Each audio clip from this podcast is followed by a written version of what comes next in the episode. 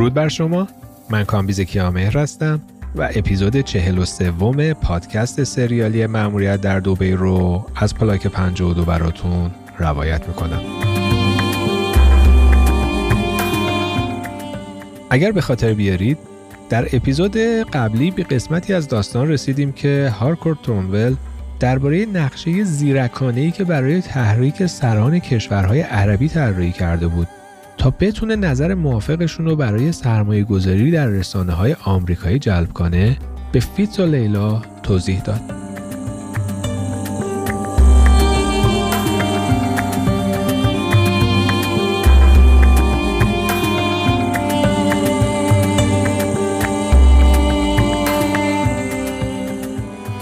اسپانسر این اپیزود از پادکست سریالی آقای رامین خدابخش از مشاورین خوشنام و با تجربه املاک در ونکوور بزرگ هستند. راستش برای من خیلی جالب بود وقتی که فهمیدم رامین به خانواده تعلق داره که بیش از 50 سال در حرفه مشاوره املاک تجربه دارن. خود رامین هم از سال 2004 کارش رو به عنوان مشاور املاک در ونکوور شروع کرده و در این مدت به دلیل عملکرد درخشانی که داشته جوایز و افتخارات زیادی کسب کرده پیشنهاد می‌کنم قبل از هر اقدامی برای خرید، فروش و یا سرمایه گذاری در املاک ونکوور حتما با رامین خدابخش مشورت کنید.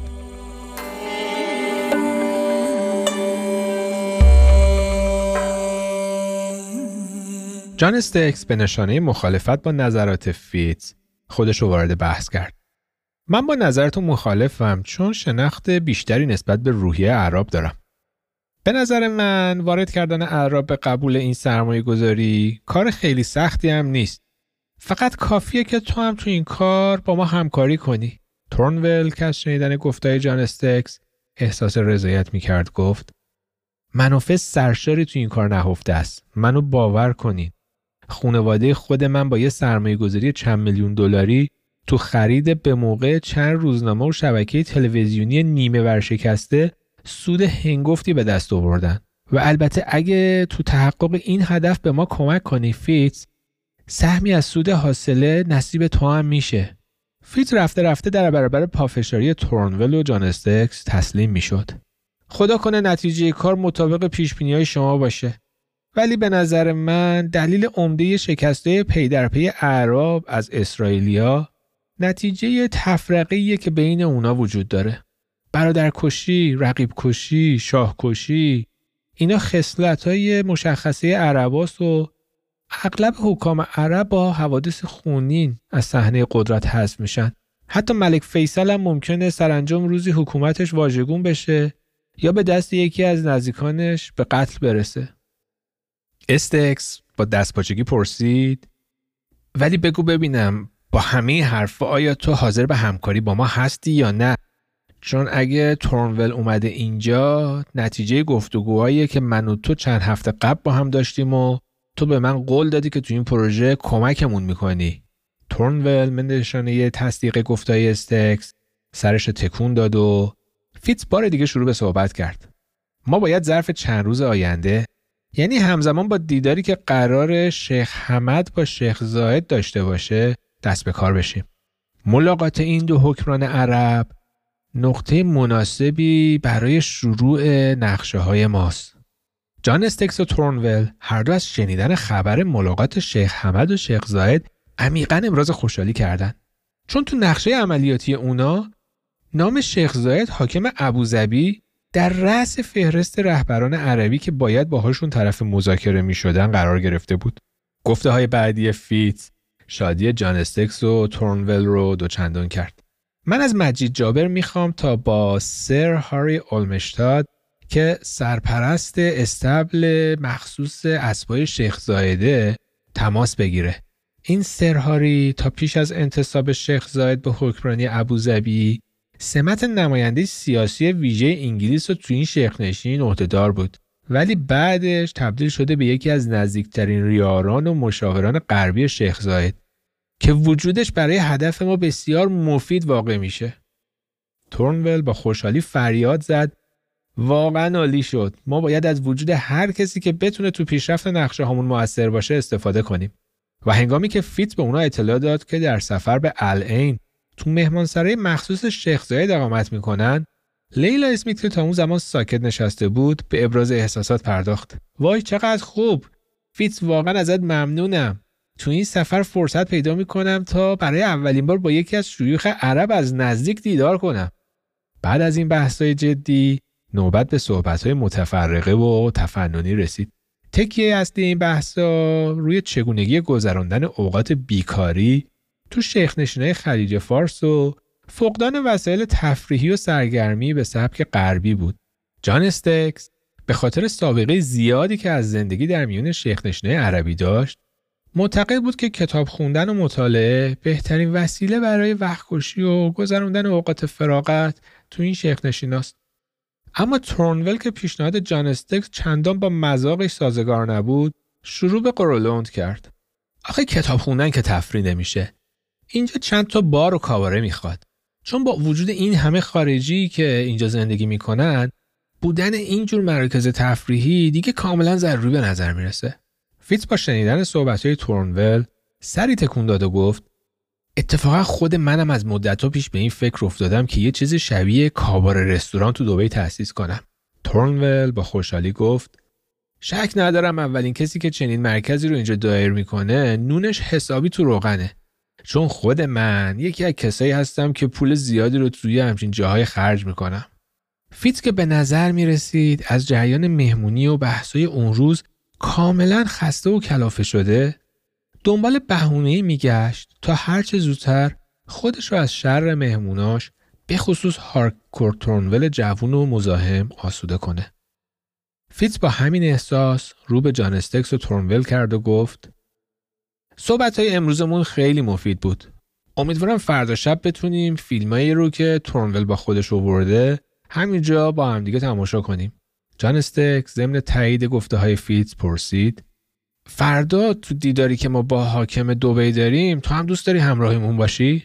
فیتز پاسخ داد خیلی دوست دارم ایشونو ببینم ولی فعلا بنا به دلایلی احساس می‌کنم بهتره که این ملاقات صورت نگیره اما من برای دیدار با شیخ زاید تو ابوظبی به شما میپیوندم و تو باقی مأموریت هم اگه مانعی پیش نیاد همراهتون هستم و هر کمکی از دستم بر بیاد انجام میدم. جان استکس نگاهی حاکی از قدردانی به فیتز انداخت. به این ترتیب ما بعد از ملاقات با شیخ راشد تو رو تو جریان مذاکراتمون می‌ذاریم.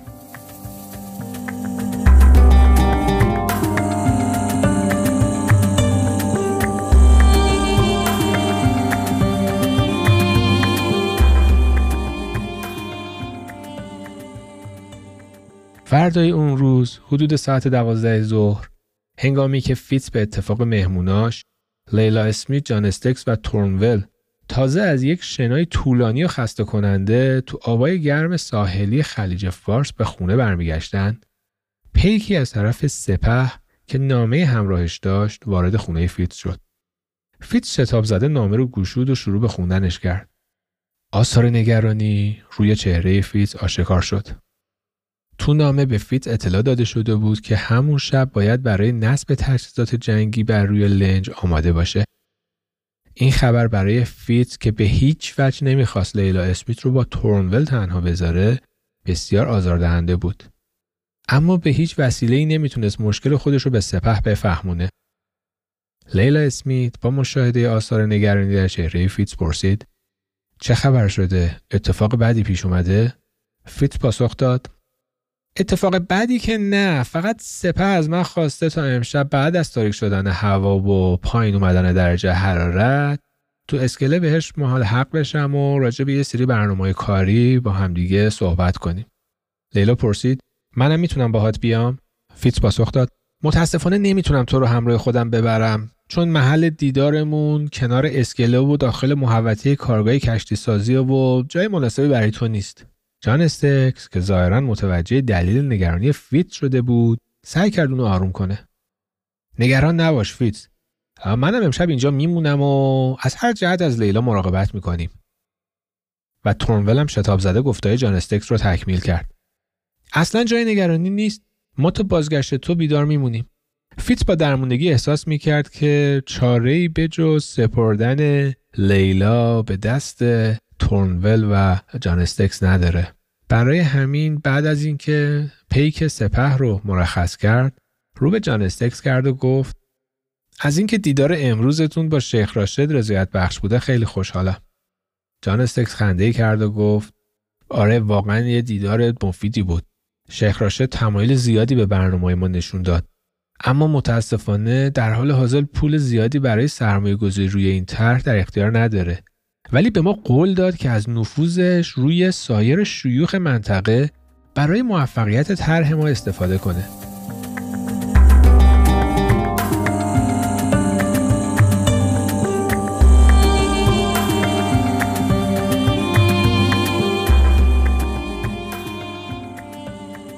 حدود ساعت ده اون شب فیتس به محوطه کشتی سازی عبدالله رسید.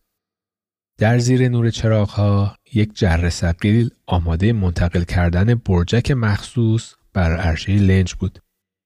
برجک مخصوص دقیقا طبق طرح و نظر فیتس ساخته شده بود. اما هیچ کس به جز خود فیتس و اطرافیونش با مشاهده اون نمی‌تونستن به دلیل این همه تغییرات در ساختمان برجک پی ببرن. تقریبا پیشرفته ترین وسایل و تجهیزات ناوبری درون برجک مخصوص پیش بینی شده بود. حالا نوبت فیتس بود تا برای سوار کردن سلاحها و تجهیزات جنگی بر روی لنج به ظاهر باربری دست به کار بشه. سپه کنار اسکله و نزدیک به کارگاه انتظارش رو می‌کشید. تا چشمش به فیتس افتاد بهش اشاره کرد که برای بازبینی قسمت های مختلف کابین و عرشه از طریق نردبان مخصوصی که اونجا بود همراهش بالا بره. فیتس از مشاهده پیشرفت کارهای ساختمونی لنج ابراز رضایت کرد. سکوهای ویژه نصب توپ ها و مسلسل ها تو بدنه لنج طوری ساخته شده بود که از بیرون چیزی دیده نمی‌شد. محل نصب این سکوها در حد فاصل کف کابین و بدنه اصلی لنج در نظر گرفته شده بود. به طوری که فقط در موارد ضروری و به هنگام عملیات جنگی سر لوله توپ ها و مسلسل ها از شکاف های تعبیه شده توی این قسمت بیرون می اومد و بعد از خاتمه عملیات دوباره درون شکاف ها فرو می رفت. طبق برآورد فیتس برای نصب کلیه تجهیزات جنگی حدود 6 ساعت وقت لازم بود. بقیه کارهای تکمیلی رو عبدالله و کارگرای زیر دستش انجام می‌دادند. فیتس به سرعت دست به کار شد و چند ساعت بعد وقتی که سپه برای سرکشی به کارگاه مراجعه کرد با دیدن سرعت عمل فیتس تو نصب سلاحها و تجهیزات بی اختیار زبان به تحسین او گشود. فیتس کار تو واقعا عالیه.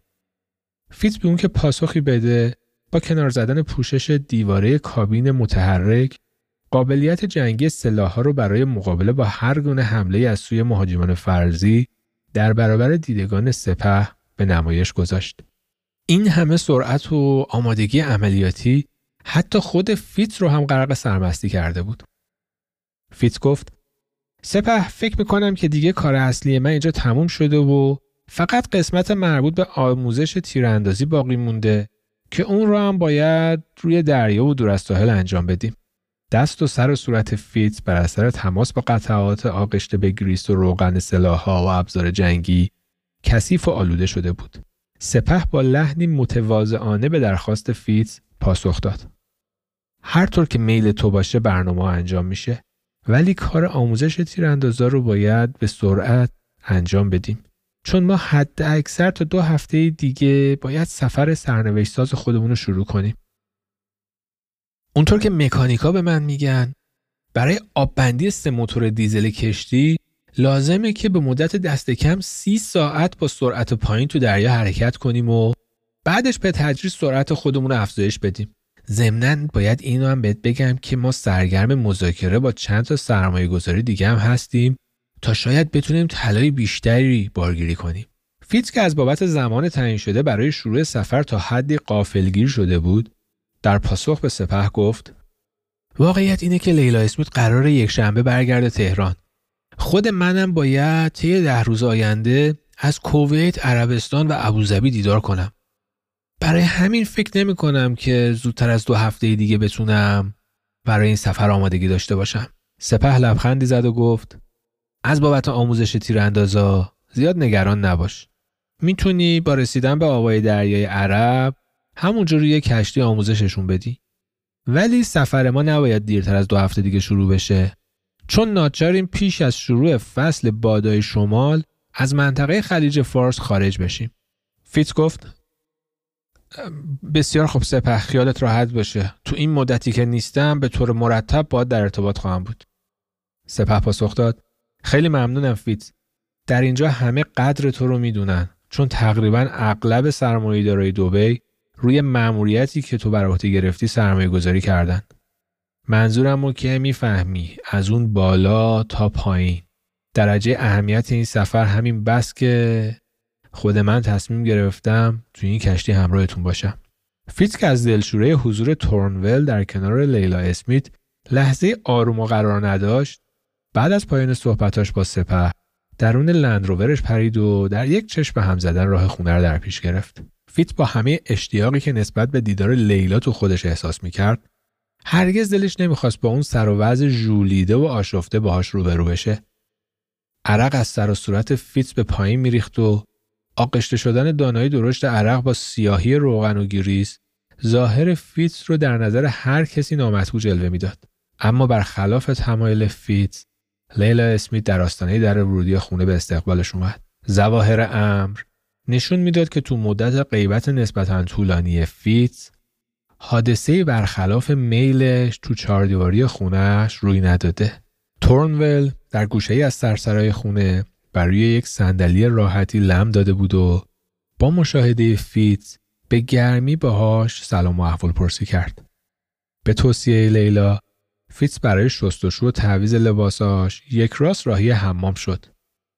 اقربای ساعت حدود پنج بامداد رو نشون می‌داد که فیت هموم کرده و با سر و وضع مرتب به تورنول و لیلا اسمیت پیوست.